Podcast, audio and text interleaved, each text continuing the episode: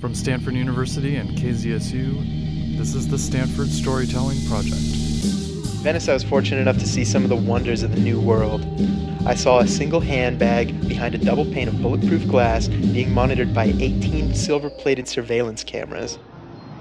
Hanoi, Vietnam, October 19th, 2007.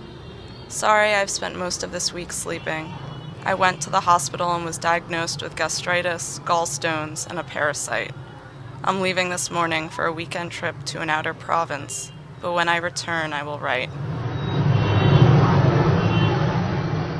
You just heard an excerpt of an email from a student traveling in Vietnam. Why on earth, having been hospitalized, would she travel on to the outer provinces? What pushes her to see more, even in a miserable state? Could she take anything in? And more generally, why do we travel at all? My name is Elizabeth Bradfield, and I'm fascinated by these questions in part because I work in the travel industry. I'm a naturalist, and over the years I've worked in Alaska, Mexico, and the Gulf of Maine. Sometimes I travel with people for a week at a time on a boat, exploring with them. Sometimes I'm the voice on the microphone for a three hour whale watch. The thing is, because my work takes me on the road, it's hard for me to find time to get out and travel extensively for myself. You might say I have travel envy. And I wonder what's it like for the people I'm explaining stuff to? How do they connect to what they experience? In a three hour tour, can they really have a meaningful connection to place? Is whoa, whales all there is? Or can the connection last longer than the trip back to the dock and ripple through their lives? As a naturalist, I want to know. But I'm also a poet, and so I often look for answers and for questions in poems. Questions of Travel by Elizabeth Bishop asks some great ones. Should we have stayed at home and thought of here? Where should we be today? Is it right to be watching strangers in a play in this strangest of theaters? On today's show, we hear from travelers trying to find answers. We ask what happens to us when we travel. Are the answers different for students, poets, scientists, or citizens of the world? What do we see? How do we get beyond the glossy brochure that got us to get on the road in the first place? Is travel harmful? Does it exploit in some way? What do we bring home with us? What real thing, aside from shot glasses, bar stories, parasites, gigabytes of photos? You're listening to the Stanford Storytelling Project. Stay tuned for more questions of travel.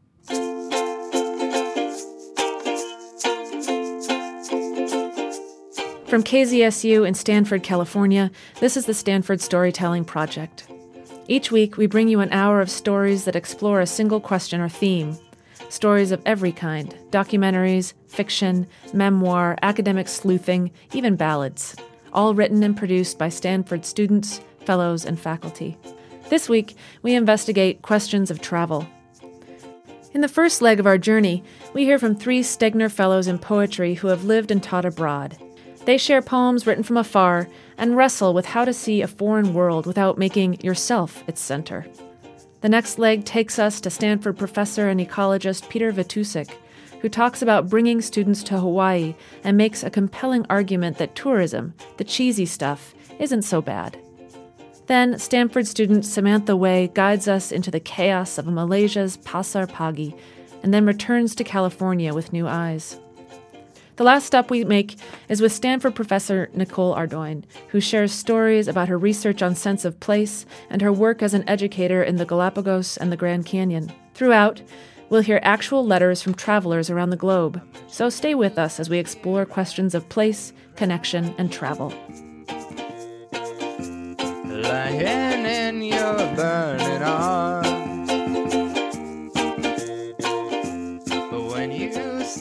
Melbourne, Australia, April 9th, 2000. Dear Grandpa Dan, Where to begin? This trip has transformed my outlook and probably my inlook as well, if that makes any sense.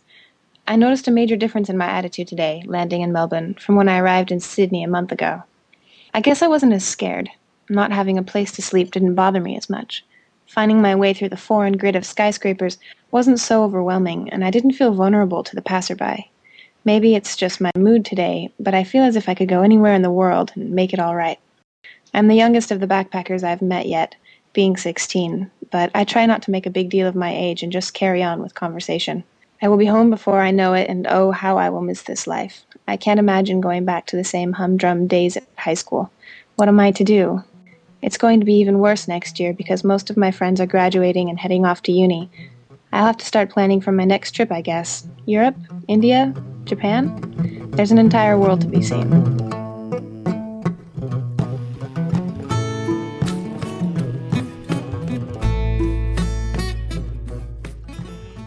Away from home, we experience ourselves differently. Maybe we pay closer attention. We take photos. Maybe we keep a travel journal.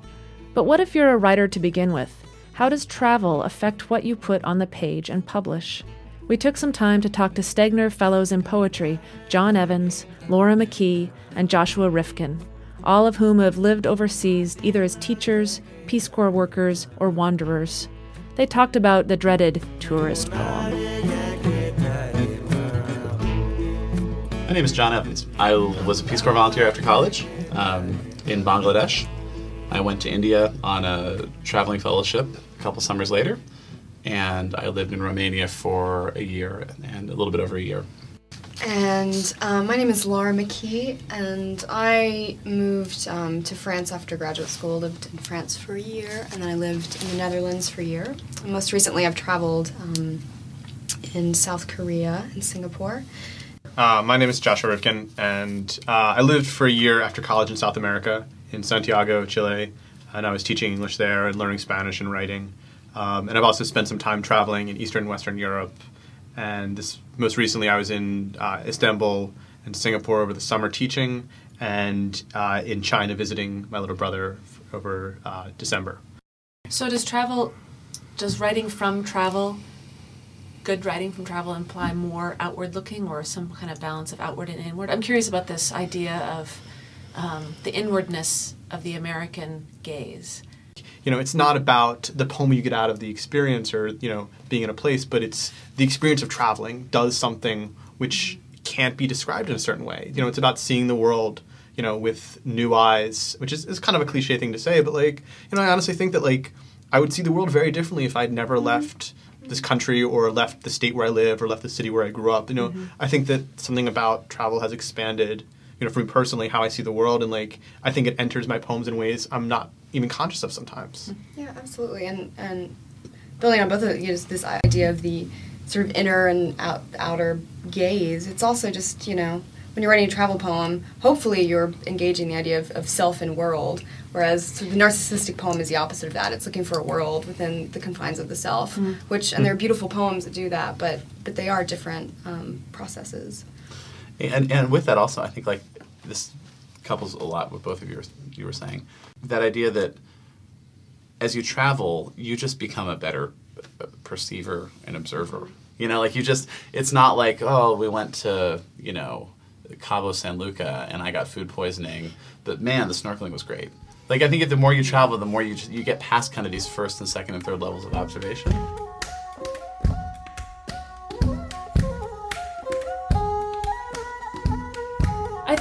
Great now is to hear some actual poems. John, can you read one of yours from Bangladesh? Windows update. The Indian bowler stares out past the stadium wall where men dance wildly, shaking out the green and crescent flag. Rubs his arm, wonders at the angle of release, why the ball did not jump in the air off the seam. What this one moment will say about his career. A body leaning down, bowing as the ball races out. We two are dancing, in the small cement room, around the computer and bed covered in netting, through the small hallway where there is no fan, out to the clearing of paddy. At the small store, I buy a bottle of Coke to toast the victory. Iqbal's friend leans toward me, smiling, and repeats his question. Planes overhead continue their sharp climb, dim as torchlights, turning north to Kathmandu, maybe, or Europe. Across the field, someone cooking rice turns up a kerosene lamp, yellowing the bamboo reed thatched on his roof, where mosquitoes retreat, waiting out the new smoke. No, I don't believe in God. And thinking he did not understand, I repeat it a long time now, I don't believe in God. He stands up, stretches his arms back behind his chest, says something quickly in Bangla. Then he asks if I know that the Bible is Windows 95 and the Quran is Windows 2000. It has so thoroughly updated and replaced its predecessor, it has fixed the errors. It does not crash as often, it sells everywhere. With a flourish, it is the latest and most advanced operating system. Meaning, how can I, American, harbinger of modernization, teacher and translator of English, deny such progress? I, who brought the video disc from the store in Dhaka because it was not available here. But Iqbal tells him sharply to be quiet, and no one says anything more. As we head inside for tea, I map out my strategy to never see any of them again. Iqbal's mother smiles as she pours our cups, and I take several biscuits, soaking each until it liquefies, grainy and sweet. When I leave, Iqbal apologizes, and then his friend must too. But all I can think is how in America it is snowing, and when I step on the plane in three weeks, this world will fall away like rubber chalks. How the tires will burn at takeoff. How temporary everything feels, how self congratulatory, walking through town toward my campus gate as the frustration swells its bell tone resonance, and even the night buses, packed to the brim and running express, stand idle.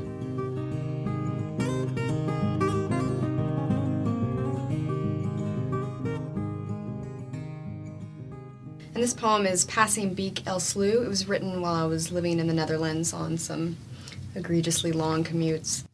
Passing Beek El Slough. Just tell the self to hold still. A discarded bottle crashes to the back. The driver lunges through a traffic circle. Why brake? Why breathe? Even the windmills, dull titans, pump in the night. They once drained this country, draining a land into itself. Waters sucked back to reveal soil dark as a wasp's head. Though on this bus ride home, this epic bus ride home, only the moon feels bounded and lush. It gawks through the window like an astonished eye, or an eye pearled over and blind, searching for the one shape it would recognize in the shadowed landscape.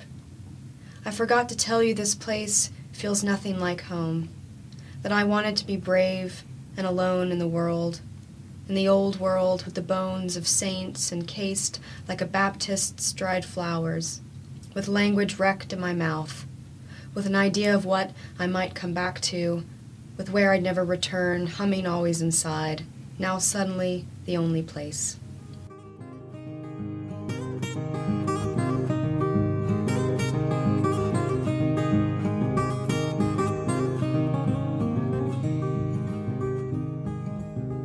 So this is a poem that actually doesn't have a specific place, but sort of just comes out of the experience of having traveled. Um, I was listening to the radio and I heard a, a ward correspondent talk about having two passports. You know, for when you cross between conflict zones, you can't have the passport with a stamp of one place. You need to show them a fresh passport. So this idea of having sort of kind of a divided self sort of echoes in this this idea of having two passports. Yeah. And so that's the sort of the inspiration of the poem. Two passports. One for crooked guards in borderless deserts, silver teeth and unlaced boots. One for crumbling Victorian train stations, white glove airports, salt soaked ports. One for pimply desk clerks recommending beds. One for hostage sleeplessness. One to get you out of trouble. The other finds it like a child's fingers. One for the purple tattoo of permission. One for the black signature of apology one a borrowed soldier song, Bullet Dodge Me, one a stolen soldier song, Prayer Keep Me, one for countries you can't unremember and the ones you can't unlove. One means you have a home elsewhere. You know what I really like about that poem is is I I listen to that poem and I've heard it before, right? And I think that I think that does it really does it matter where you travel? But it's like on, I, rhetorically, it's interesting to me. Like, does it really matter where you travel? Uh, because my impulse is that the more I write travel poetry, I'm writing broader and broader like observations, mm-hmm. and and there's something very specific for that about say like a war zone, right? Mm-hmm. Mm-hmm. But there's also just something about the idea of of, of, of being two people when you travel, of of crossing borders, of, of being one person when you arrived and one person when you left, and all these like great ideas about travel, and it's completely non-specific to place, kind of. Just a final question before we all take off. Um, where would be the next place that you would want to go as writers, travelers, citizens of the world? I- It's, it's an interesting question, Liz. I, I feel like for me, I almost feel done. I almost feel done with travel at this point. I mean, I almost feel as if as if I've reached sort of the, I don't know, the event horizon of of going to other places, and now I'm sort of interested to travel to a place that is more sort of informative of who I was before I was writing. Um, Disney World. No, but, like, but no, but, you know, I, I mean, having been raised in in you know in the Midwest, I think it would really be interesting to travel to the town where I was born and to sort of poke around and see if all of the poetic skills and strengths I've developed over the years allow me to understand anything better about about say myself or my situation. And it's kind of inward looking, right? It's that thing we were talking about earlier, except now I'm sort of embracing the inwardness of of inward tunnel vision of American poetry. What about you, Josh? Uh, you know, I, I I don't think I'm quite ready to hang up my passport yet. I think that I've got some traveling still to do. Um, I don't know. I really would love to go to you know India. I would love to go back to Eastern Europe. Um, I'd love to go back to South America. And I think that there's something about going to a place you've already been once.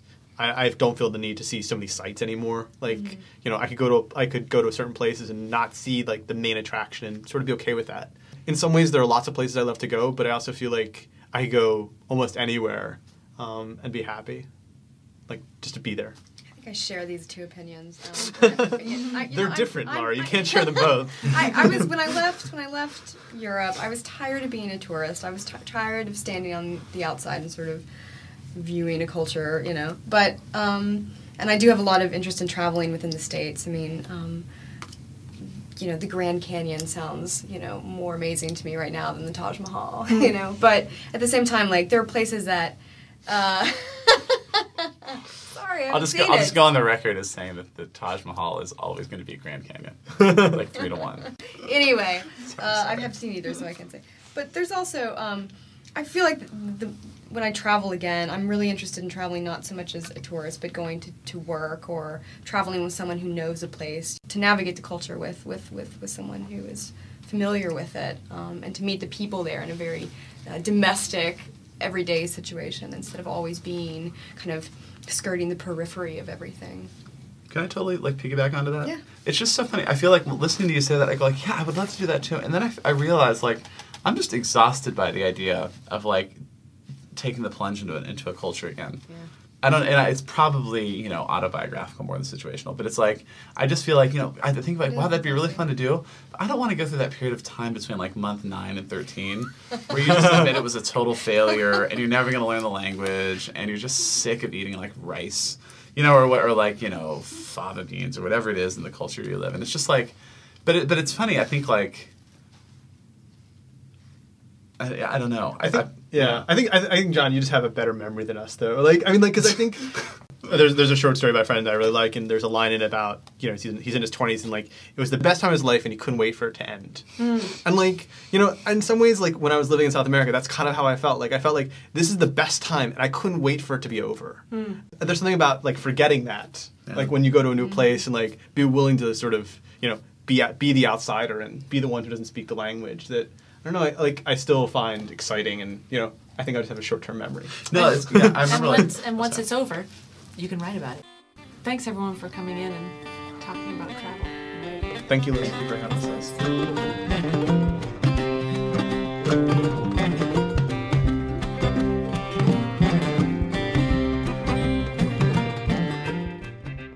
Oxford, UK, October 13th, 2008.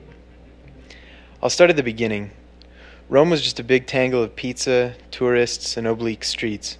There wasn't a single perpendicular intersection in the whole city as far as I could discern, and we were very green as the whole European travel bit goes, so we spent most of our time in museums, overawed by the oldness of it all. We went to the Vatican Museum, which was just as painful as it was pleasurable. There, in Venice, I was fortunate enough to see some of the wonders of the New World. I saw tourists taking pictures of tourists taking pictures. I saw a single handbag behind a double pane of bulletproof glass being monitored by 18 silver plated surveillance cameras. Believe me when I tell you that these wonders do exist. Our civilization has elevated us to these new and noble heights.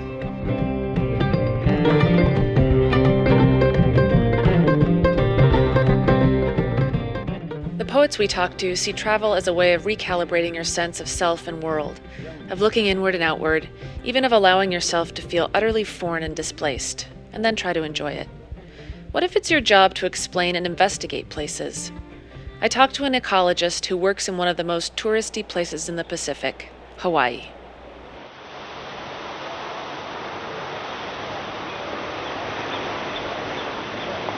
I'm Peter Vitousek. I'm a professor of biology. I've been here at Stanford for 25 years. And um, during, I, am an ecologist and I, I, work in tropical systems particularly. And I've worked, you know, all, well, in, in a lot in the American tropics, in Costa Rica and Brazil, Mexico, Panama a bit. But um, I was born and grew up in Hawaii. And for the last, well, increasingly since I came to Stanford, really, I've been doing more and more of my research in Hawaii.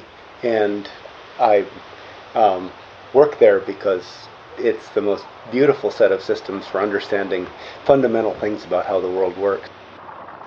You'd think that someone who grew up near Honolulu and who spends his life getting to the bottom of complex environmental systems would be critical of tourism.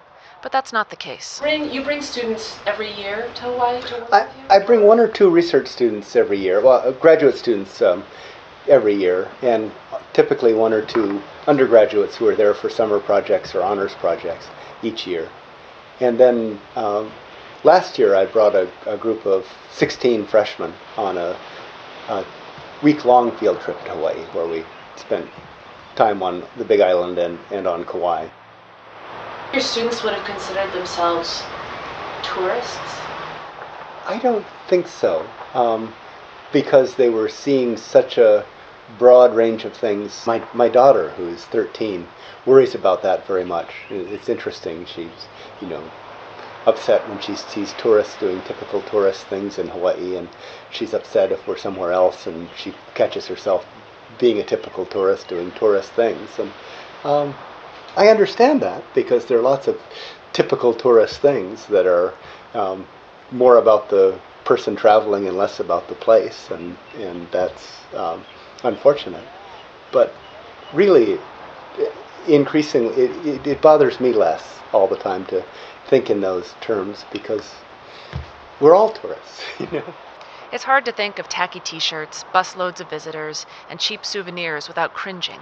But Peter, who works with native Hawaiians and New Zealand Maori, has seen examples of tourism reinforcing cultural pride. He turns the image on its head. Really crystallized it for, for me was here at Stanford. You know, we get all these tour buses pulling up and people pouring out and coming into the quad and taking pictures like crazy. Yeah. And I, I realized that that was something that bothered me when I was growing up in in Hawaii and people pouring out at the palace and taking pictures, and they had no idea, you know, who Kamehameha, whose statue uh, was in front of the courthouse, was, and what it meant that he had garlands of leis on his outstretched arm, or a- any of those things. Um, but you know, I don't think people pouring out of the buses here have any more sense of what uh, Jane Stanford thought about the church when she built it, or what the quad meant, and and, and yet I think there's a, a sense, and you know, sound arrogant, but it, I think it's it's accurate that um, one thing that that the U.S. does well is universities. I mean, we, but this is something we feel good about, and so why should we be uncomfortable if other people come and see it and appreciate it? And if it's uh, you know superficial um, taking pictures of the structure, which aren't isn't the institution. Well, what the hell? I mean, two things visiting global change scientists want to do most: see the active volcano. Everybody wants to see an active volcano. You got to do that, right?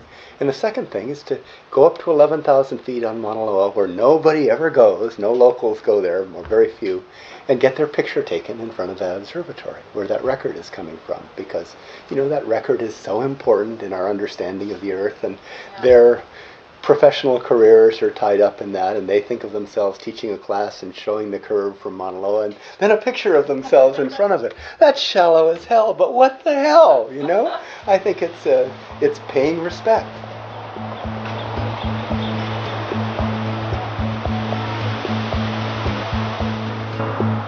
And the thing is, as Peter explains it, tourism and travel is not a one way street involved in a program in Stanford and the Woods Institute and the Native American Cultural Center here. and bringing five Hawaiians and five Maori here every year for a two-week institute, and then they spend a month on a project in New Zealand and a month on a project in Hawaii. and and no one is unchanged by it. And, you know, it's it's remarkable when the group comes here. Um, you know, the the idea of it is to come, be in a Western institution, and pull together information on business, leadership, communication, science, resource management. But, but it's our new understanding exactly. too, in that exactly. in that sense. The facilitators yeah. are are equally altered by the interaction. Is you know, it, it, should be that way, yeah. but too often it's not that way in practice. Do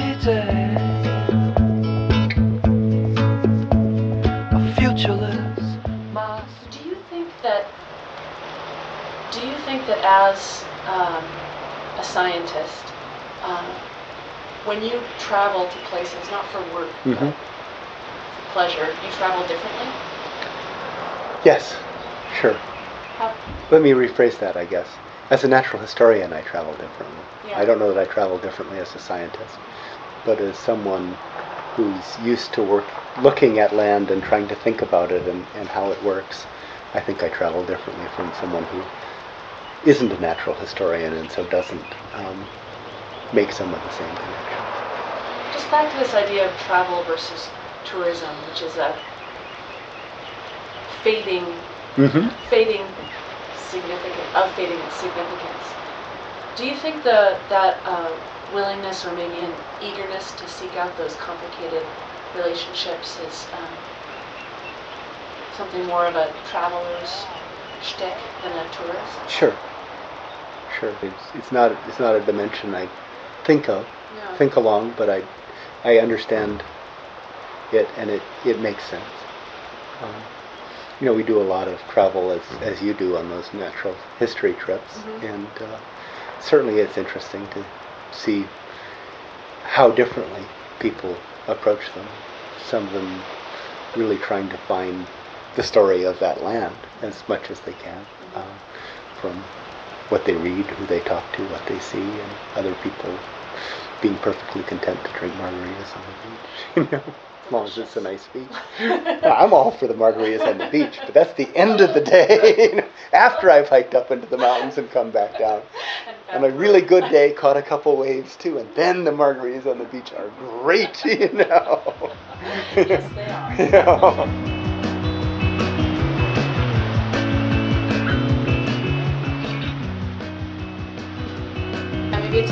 Being ready to look. Yeah. Being finished for a while, looking inward and yeah. being ready to yeah. accept. Yeah, I think, and some people are ready young, and some people are never ready in their whole lives. Yeah. The thing that I was thinking about was, you know, I take a lot of graduate students to Hawaii to do work, and and you go out in the field with them, and you know everybody has an image of what Hawaii is going to be like, and where we go and what we do is really different from everybody's image of what Hawaii is going to be. And um, boy, you you see some people after the first day, even, or certainly after the first week, they just they see it. You know? they, they they feel where they are, and they start asking questions that derive not just from the reading they did before they came, but what they see in front of them. And it's it's so exciting when you see people just fit and and uh, connect. And and uh, other people never do. You have to build on the world's questions, but mm-hmm. you have to also be aware of the place's answers. And it has to apply too in terms of being aware of the culture's answers as well as having a sense of the world's questions. And I guess that's a, a thing where I see travel and connection being really important. You know, if you live in a place, you can know it really well, and the place has answers, but you don't know the questions, so you can't get the answers. Yeah. And uh, coming into it, often you have the questions, mm-hmm. but you don't know how to connect to the place well enough to get the answers. And being able to put that together is um, really crucial. What's your hope for for travel when you set out on a trip? Oh, to to to learn, to be changed by it, to um, to learn about a place, but also to um, learn about land um, and have a sense that I can of land in one place that I can then take to other places.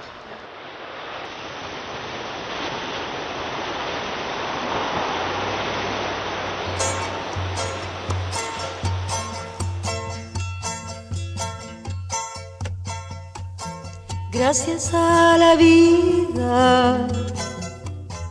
October 28th, 2006, outside of Arusha in Tanzania.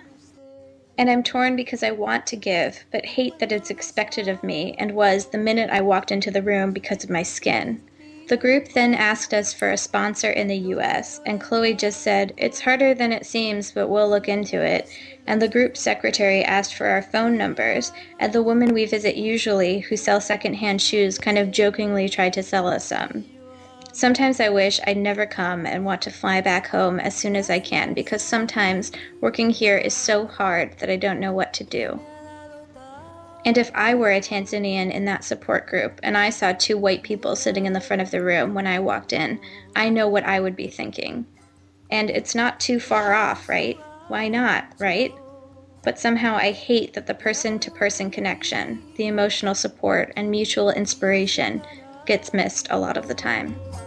Martillos, turbinas, ladridos, chubasco y la voz tan tierna de mi bien. Travel and being a tourist can mean being uncomfortable and alienated. But when combined with open curiosity, travel can help us learn to see things, even familiar things, differently. Samantha Way travels from Malaysia to California and discovers how foreign even her daily life can be.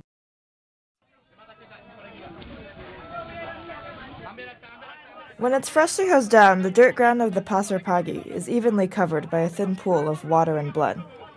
Livestock remains collect in the drains beneath the open air market. Vendors have tables set up with brightly colored tarps covering their products.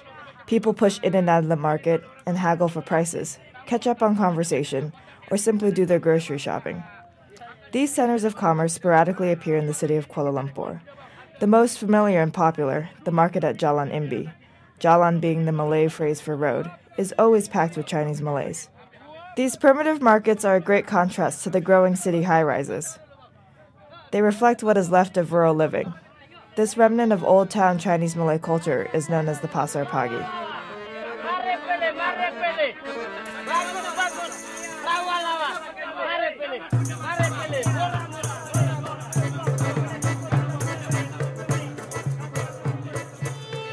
Last time I walked through the Pasar Pagi, I remember how the flavorful aroma of teh tarik, or traditional beverage made of tea and condensed milk common in Malaysia, Singapore, and Brunei, fused with the rotten egg stench of the durian fruit.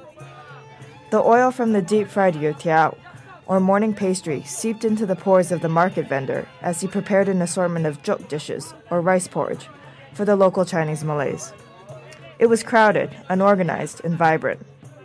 Every time I visit Malaysia to see my extended family, my grandma takes me to the Pasar Pagi to enjoy the dynamic nature of the morning market.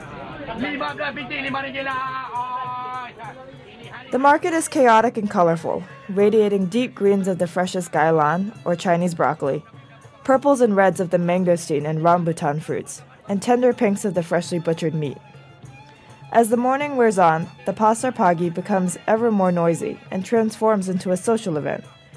Families gather for early morning shopping, friends reunite over a bowl of jok, and vendors carry on continual conversations with their routine customers. The Pasar Pagi is not for the faint of heart, nor is it for the unaccustomed visitor. It is not that the Pasar Pagi is omitted from the Lonely Planet website. In fact, it is listed on Malaysia's travel page as a frenetic place full of squawking chickens, selling everything from goldfish in bowls to pig heads, cow's tongues, and durians in baskets. Tourists are even recommended to arrive early in the morning to experience the market at its most lively and pungent state. But for as many times as I have been to the Pasar Pagi, or wet market, I don't remember seeing any tourists. Although it sort of is a second home, I don't feel like I entirely belong. What appears most obvious to me when I visit Malaysia is the contrast between the Malay Chinese lifestyle and the suburban American lifestyle in which I was raised. When I walk through the aisles and stalls of the Pasar Pagi, I don't see it for itself. I always have another market in mind, namely the Safeway supermarket.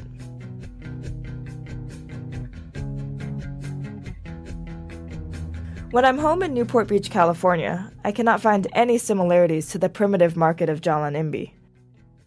Though the giant supermarket chains have the same function as the Pasar Pagi, selling food, they're worlds apart in atmosphere. Unlike the open air market of the Pasar Pagi, we have abnormally white floors and bright fluorescence overhead. Everything is neatly packaged, marketed, and shelved in its proper location, like the way books are sorted by the Dewey Decimal System in libraries. There are no aromas, everything is stagnant. But when I compare my experience of visiting the exotic Pasar Pagi to the more familiar Safeway, suddenly the ordinary transforms into the extraordinary. What's normal becomes strange. In fact, when I have the Pasar Pagi in mind, the supermarket transforms from its stereotypical status as a community center and place of business. This phenomenon is something I call backyard tourism.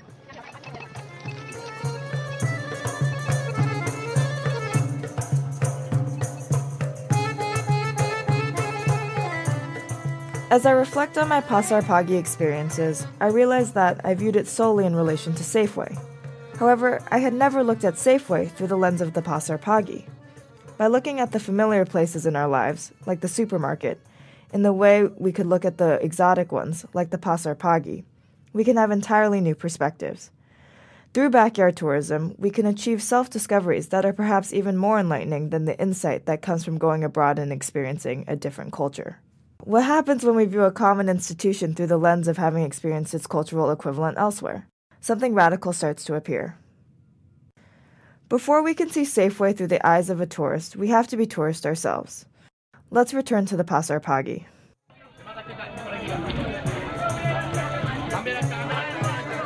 My first vivid memory of the market springs from when I was about five years old, and I remember thinking that it was gross and smelled awful. As the years went on, I began to grasp the richness of the Chinese Malay culture, while internally feeling disgust towards the insanitation of the place. Tourists go abroad and judge the foreign culture, embracing its redeeming qualities while pushing away the qualities that they find repulsive. In one way, the tourist, or outsider, partaking in the market activities, is mainly at the Pasar Pagi for educational enlightenment. The Pasar Pagi is a culturally educational experience, stunning outsiders with its aromas, visual colorization, and dynamic nature. Additionally, the Pasar Pagi is a novelty to the Westerner. Such a primitive shopping and social experience is like nothing else found in the Western world. The exploration of the Pasar Pagi is a brand new experience. Tourists seek out the absurd or foreign when touring, and also the seemingly authentic. They look for the phenomenal experience in being repulsively shocked by the crudeness of the Pasar Pagi, or being delightfully amazed by its colorful social environment. But classifying the Pasar Pagi as a tourist site is not that simple. Why is it that I don't see the Pasar Pagi flooded with the flash photography of Western tourists? Tourist sites seem to have two fundamental parts. The first is what is obvious and exposed to the tourist, and the second is the behind the scenes production for the first. For example, in Hawaiian luau, many tourists have the opportunity of experiencing the hula dance and the feast traditions, but they do not see the contrived efforts that occur behind the scenes. The luau companies make a concerted effort to appeal to the tourist desires for the real Hawaiian experience. However, the term real becomes somewhat ironic, as the luau is more of a theatrical production than an authentic exposition of Hawaiian culture. The companies are trying to make the experience seem like an authentic slice of Hawaiian life even though it's completely staged.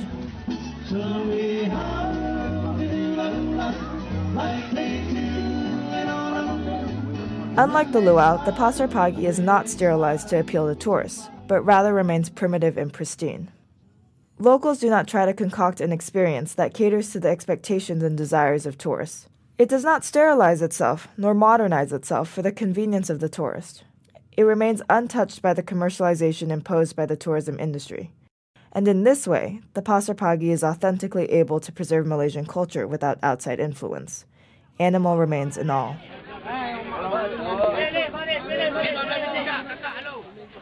At this point, I began to wonder what happens when I look at the Pasar Pagi's correlative, the American supermarket.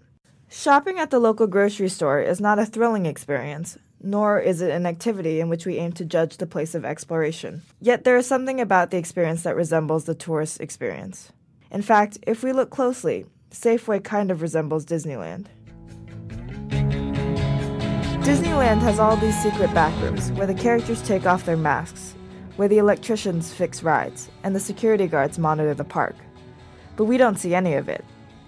The Disneyland tourist is shielded from the workings of the park, so we can have an authentic experience of the staged magic of the place. The supermarket is kind of the same way.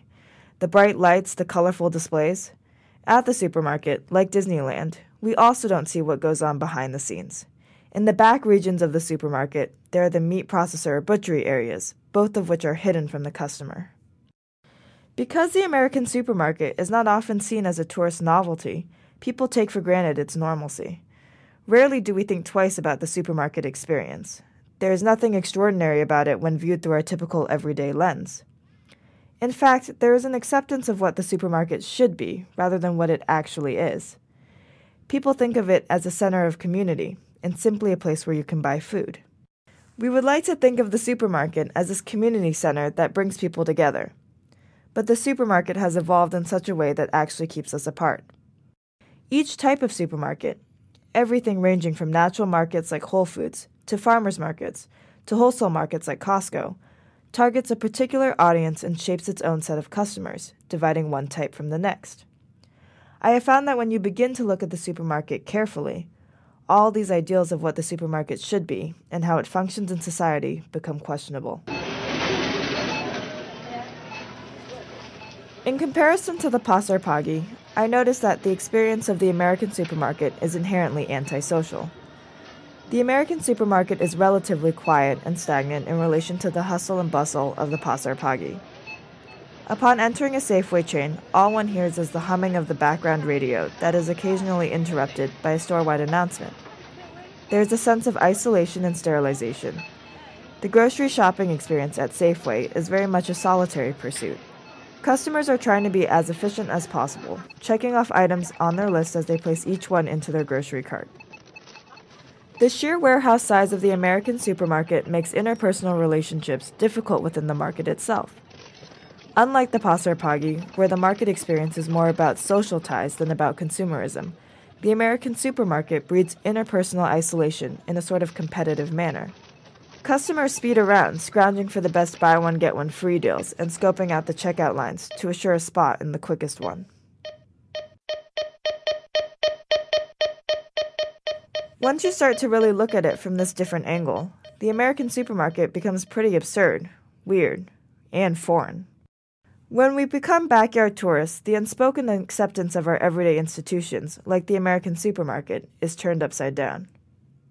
Because backyard tourism allows us to dissect everyday institutions in such detail, it exposes some problems and hangups of Western culture, particularly the paranoia, psychological fears, and technological dependence. For example, the meat section of the supermarket highlights many of our psychological fears. Meat at Safeway doesn't look like meat at the Pasar Pagi. Sometimes it doesn't even look like meat. The cubed meat wrapped in air sealed plastic allows the supermarket to distance the consumer from the actual product or the animal. The customer no longer sees the chicken breast as once being a part of the swalking chicken, like in the Pasar Pagi, but simply as a pink, tender blob ready for buying.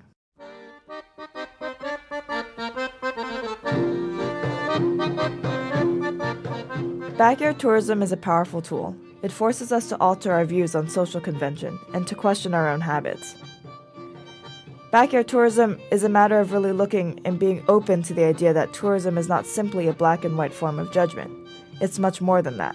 Analyzing our experience of pushing carts, checking off lists, and buying vacuum sealed cartons of food may, in fact, be a powerful tool for self understanding. As I look carefully at the example of the Pasar Pagi in the American supermarket, I notice this odd dynamic elsewhere. Watching Stanford tour guides walk the campus, I realize we are the specimens of tourism too. Without these tourists snapping photos, we wouldn't realize these details of our own weird culture. It is the durian fruit, the jok dishes, and the gailan that allow me to re envision the Kraft singles, canned corn, and microwavable chicken nuggets.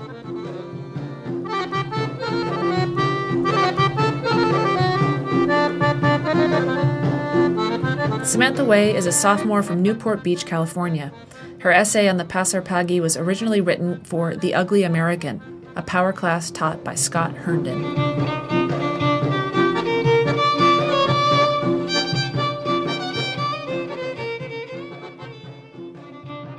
Paris, France, December 16th, 2008. I have very mixed feelings about going home. In my time here, I've learned so much about myself and my country, and France. One of the most amazing parts about being here was the feeling of constantly being in history. Things that we spend years learning about in school, like the French Revolution, or the Louvre, or the Eiffel Tower. I see these things every day. And I have a feeling of belonging somewhere, a feeling of purpose, a direction to head once I go back that I didn't feel before, because I had never had to live without the privilege and progressive spirit of the US, California, and Stanford. And knowing that is what waits for me when I return in a few days, bringing with me the new knowledge I have gained from my time in France, is what I'm most thankful for. My experiences here have been amazing, and I wouldn't trade them for anything.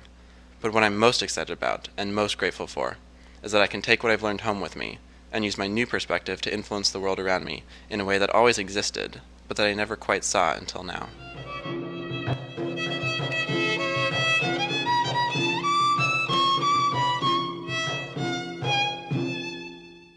So we've learned that traveling to foreign places can change the way we view the world, but can it actually change our behavior? And what would it take, a month or year living abroad, to be deeply affected by travel more? To find out, I talked to a researcher who wants to know how to get people to care about place, even if they're only just passing through. So ecoregion conservation is conservation at a larger scale. So as opposed to save the panda, it's save the southwest temperate forest of China. um, so it's this idea that if you protect the larger habitat, you then protect all the, the ecosystemic services and the, you know, the, the plant and animal species and the biogeochemical flows that are occurring within this larger piece of land. And it's, it's a very ecologically based concept. This is Nicole Ardoin. And I'm an assistant professor here at Stanford. Um, I am in a new position. I do environmental education. So I'm in a joint position with the Woods Institute for the Environment and the School of Education. And my question was where do people fit into this picture?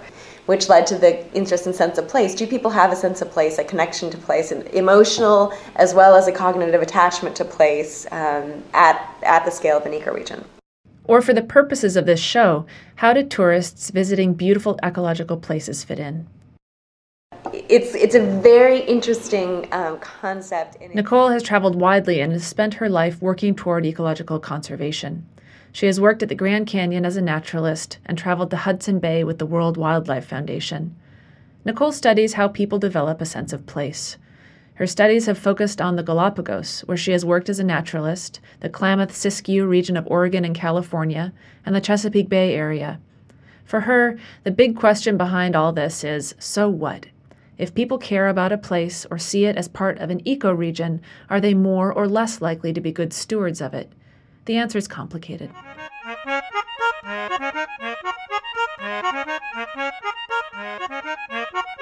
It's almost a question it seems like you're asking how do you develop a res- sense of responsibility and to what yes to what do you develop a sense yes. of responsibility yes absolutely and that's and actually and you know that big question is a lot of also what what motivated my research in the first place which is again if you go back to these kind of more traditional writings about place um, you'll see a lot of writing around this idea that it's that it's about being rooted in one place, that it's about having a long ancestral history, that it's about staying in one place, that it's about knowing the local cycles.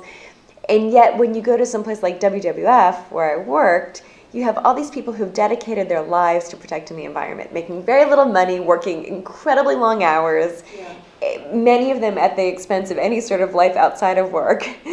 And yet these are often people who aren't connected to one particular place and so the the literature would have predicted that those people would be kind of these placeless people who weren't really committed or dedicated to anything and in reality it's precisely the opposite a very rooted connection to place where in some ways you some people are stuck so some people don't have the opportunity to go elsewhere and therefore they might develop a really positive rooted sense of place or they might also have a negative connotation of their place because they're stuck.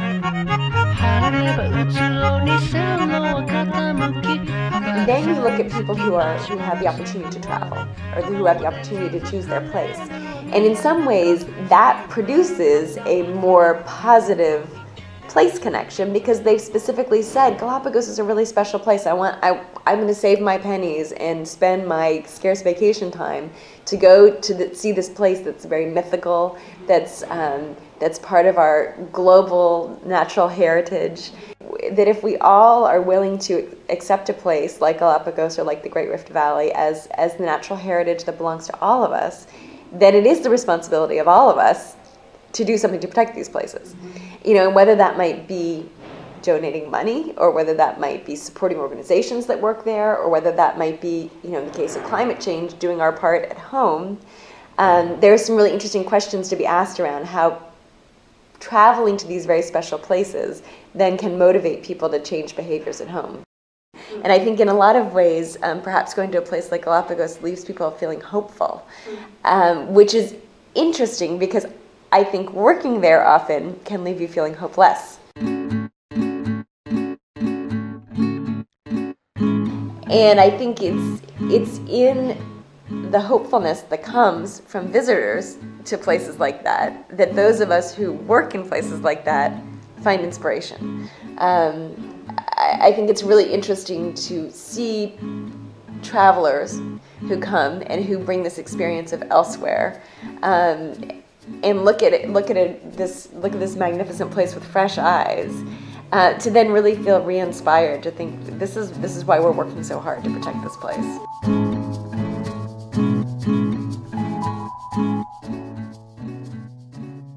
This leads me to ask can you tell who you've affected as an educator? Can you tell what happens to a visitor to a place? Nicole recalls a stereotypical tourist moment at the Grand Canyon where the average visitor spends less than one hour. Actually, one of my favorite Grand Canyon um, portrayals is in Chevy Chase. Do you remember that in Vacation? and they travel all the way across the country. Well, they're not going to Grand Canyon; they're going to Wally World. Right. But they get to the Grand Canyon and they hop out of the car, and Chase says, "Okay, kids, here it is." And they take a picture, and then they hop back in the car and go. You bet. And that's, I mean, I think when I was at the Grand Canyon, the average visit to the Grand Canyon was less than an hour. Really? Yes. But Nicole points out that an authentic sense of place can occur in unexpected ways, and maybe length of visit does not measure impact. She shares a story about traveling to Kenya. I had a really interesting experience. I went to, I, I had the tremendous opportunity when I was in graduate school at Yale. Um, Wangari Maathai, who later won the Nobel Peace Prize, was a visiting professor one of the semesters that I was there, and she took a group of 10 of us to Kenya for a month. And um, this was long, you know, seven or eight years before her prize. Um, but we were we were spending time in different parts of Kenya, and then one of the things that we did, we were driving out to the countryside, and on our way as we were driving out to the countryside, um, the van we were in pulled over for us to take I don't know a quick snack and get out of the van for just a minute, and we just happened to pull over right next to this unbelievable view of the Great Rift Valley. We just we had just come over this pass, and we suddenly looked down to the valley, and I had such an overwhelming feeling of awe and um, history and yeah i mean i still i still feel teary when i talk about it. It's amazing because it was really it was so short. We were there for maybe 10 minutes Yeah. just as we pulled over and i think the guy was checking the oil in the car. I mean it was something very mundane. But it was such an incredible it was i think it was because it was our first glimpse of the valley and just this really mythical idea of like you know this is where civilization began. I mean this is where this is where people you know were, were you know I don't, i'm not good with science. Millions and millions and millions of years ago. I mean it's really pretty incredible to think that this is where where it all started. And so that that was a really interesting experience for me because it was it was one of the few times that i remember my first time of experiencing a place like that and i and it made a huge impact on me. And so when i start to feel skeptical about people coming to the grand canyon for an hour or i start to feel skeptical about people coming to galapagos for three days i try to remember that everybody experiences it differently and that there's different again you know different contexts you know versus someone else who might not have known what what little I knew about the Great Rift Valley might have had a very different experience. I may have just thought, well, this is a there, there's a valley. Looking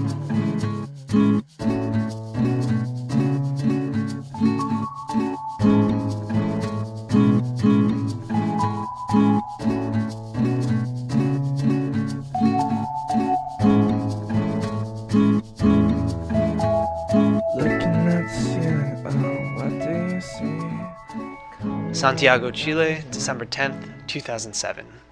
At the Manuel Montt Metro this morning, I looked into the mirrored wall of the station and accidentally made eye contact with the reflection of a middle aged woman in the subway car next to mine. She smiled, tapped her friend on the shoulder, and they both waved. I waved back, and we all giggled, thinking how silly it is that we can only connect with the people in the opposite metro car, and even then, only through their mirrored reflection.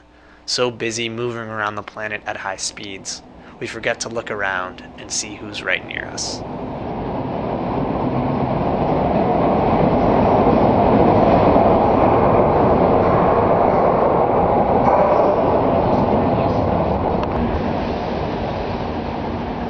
Why do we travel?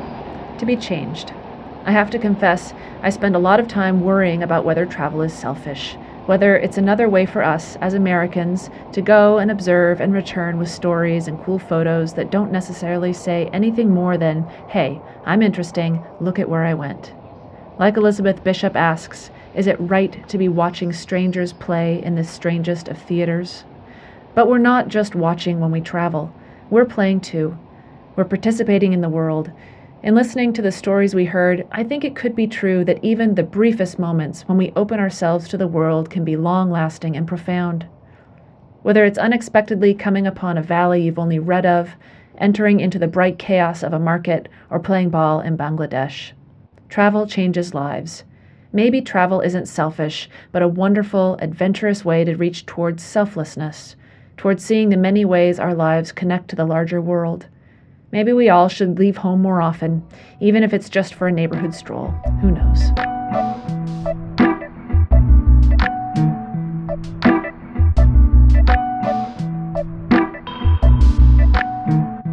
Je vais à la mer, il fait beau, il fait beau.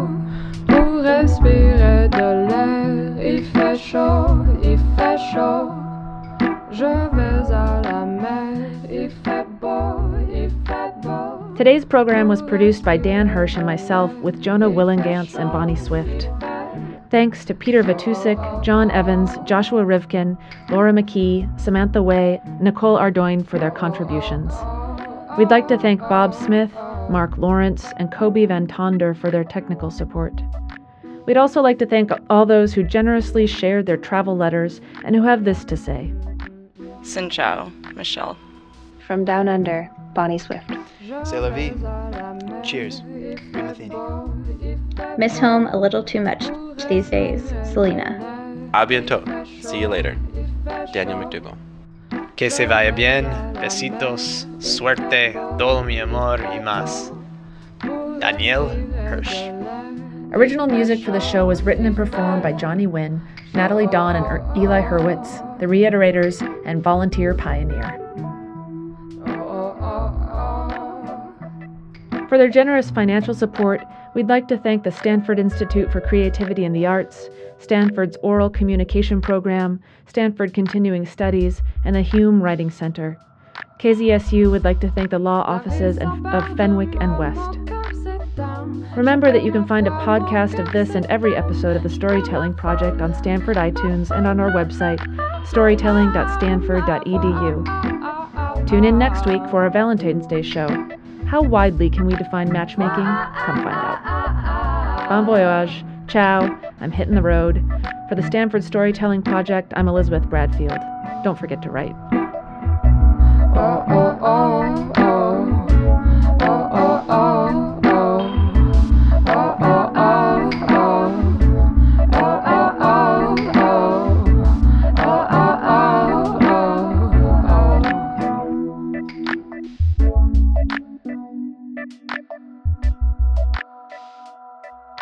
Thanks for listening to this week's Storytelling Project. As a special feature for the podcast of Questions of Travel, we've included three more poems by Stegner Fellows John Evans, Laura McKee, and Joshua Rivkin. Here's John. Um, the town where I lived was a small town north of the capital, and the local political chieftain had a monopoly on the bus traffic, and so he approached me and asked me to tutor his wife in English, and that was a impossible thing to refuse, so I just did it. This is also in Bangladesh. Yeah, this is also in Bangladesh. This is called Teaching the Gangster's Wife. My language gives status in a village where few speak it. My language is something he would like his wife to learn English. A servant returns with milky tea and biscuits. Their tip is too large. My friend, you don't mind. I am to you, for Cotter by wife, teaching English. On the porch of his giant house, we smoke Bensons and talk about the Godfather. He too killed a policeman, but with a wooden stool. He says all of this in English. In town, five Engrigi language academies opened during my first year. Even when a dictator outlaws it, someone teaches English. For our first lesson, we translate the names of furniture in her living room. We tape index cards to everything red Bangla on one side, the other black English. After a while in the office, I explain my project to the director. He tells me not to hold class in her home. You can't reason with a bomb in English. One day, the cows that strip our school lawn and shit everywhere disappear. The superintendent asks if I enjoy teaching English. The morning of my birthday, Babul and I watch the butcher slaughter a large goat. We invite everyone, even the peons sing happy birthday in English. The old missionary in the forest tells me Cotter is a good killer. We drink rice wine and tell stories, but never speak of it again in English. When her father dies, the body is displayed for two nights. Thousands pay respect. Seated with the family, I wonder if it is disrespectful to pray in English. For my effort all over town, I become known as Pagal Badeshi, crazy foreigner. When I dream, I dream all the names I have forgotten, even in English. This is a poem called Dear Robert, an unwritten postcard with the Manneken Pis. And the Manneken Pis is this little statue off the main square in Brussels, which is kind of like the Eiffel Tower, ironically, of, of, of Brussels. It's this small, teeny little statue that has been there for centuries, and there's all these legends that surround it, and you go, and all the tourists sort of run there, and it's, you know, it's a statue that's probably like 18 inches high. It's really kind of underwhelming in every way. And um, this is, I think both of the poems that I brought today were poems that I wrote out of a sense of feeling really displaced and in some ways homesick. And um, they were both written at the end of the two year stay abroad. Um, and it, the poem is, is somewhat of an elegy. Um, I had a professor who was who was sick, and I knew that he was probably not going to make it. And I bought this postcard of Manneken Pis, and I know he I knew he'd been there before, and I thought it was sort of this funny little note that I would send, Mhm. and I never did. And so then he passed away, and you know I found this postcard. Um, anyway, yes. So it, uh, the name of the poem is Dear Robert, an unwritten postcard with the Manneken Pis. He leans into it, squeezing out the arc of piss, while the mechanical pump of his bladder is silent, and there is only the sound, sublime or embarrassing, of water hitting water. In the corner of his fountain, the faces of the long traveled reflect disappointedly. You have been here. You have seen it. This statue tucked in the wings of a square, how the cherubic boy grins, the baby fat folds of his groin knowing only one pleasure of release. Or two, if you believe the stories of that dark, vulnerable night when a toddler roaming through unmanned alleys doused the initial fire of a saboteur's fuse, thereby saving a city from burning, thereby locked in his eternal, resuscitating gesture. How easy the legends of survival unfold. Enemies retreating from a sleeping city. This little stone boy, a promise of how we might outlast ourselves. Our blandest functions the path to salvation, though it won't last and we know it. Dragging on to dinner, where pots of mussels pile and tremble like liverish moons. How close is the river? We ask for distraction, while the birds off the square hover at every table scattering their wings split like cells that might stop a body. That sound, like the first rip and burst of air that could burn down houses in one sleep. And you have seen it. The mind fierce against destruction, even as cities begin to fail, bodies to disappoint. I'm going to read a poem called In Krakow, which is about when I was uh, just traveling in, in Eastern Europe. In Krakow. A workman unloads a crate of strawberries at the restaurant's door. Seeds like a fire's white embers, or some undeciphered alphabet. There's a story about a man who tried to rename the world. After time, he began to forget and give things the same names. Oxen and deciduous forest were one, Southern Cross and jealousy were one, and no one could say what they meant. I'll risk confusion for something true. In the square, I watch afternoon performances, shirtless breakdancers, a boy playing Bach on a concertina, crowds pulled in by the strong motion of fear. Something is being missed. Above us, sparrows circle and dive, curved figures in air, wingspans open then closed like fingers into fists, into prayers. I thought of the deaf couple in the cafe. I couldn't eavesdrop on details of their lives, only gaze at the quick work of hands, how they made each syllable visible, word as flesh, body as sound. In Krakow, I asked a man for directions to the English bookstore, my palm up and ajar to show the spine's necessary break. Words and skin, gesture of pages, until he recognized the shape and pointed to the store down the avenue, past rows of lindens, green and blooming in late summer light.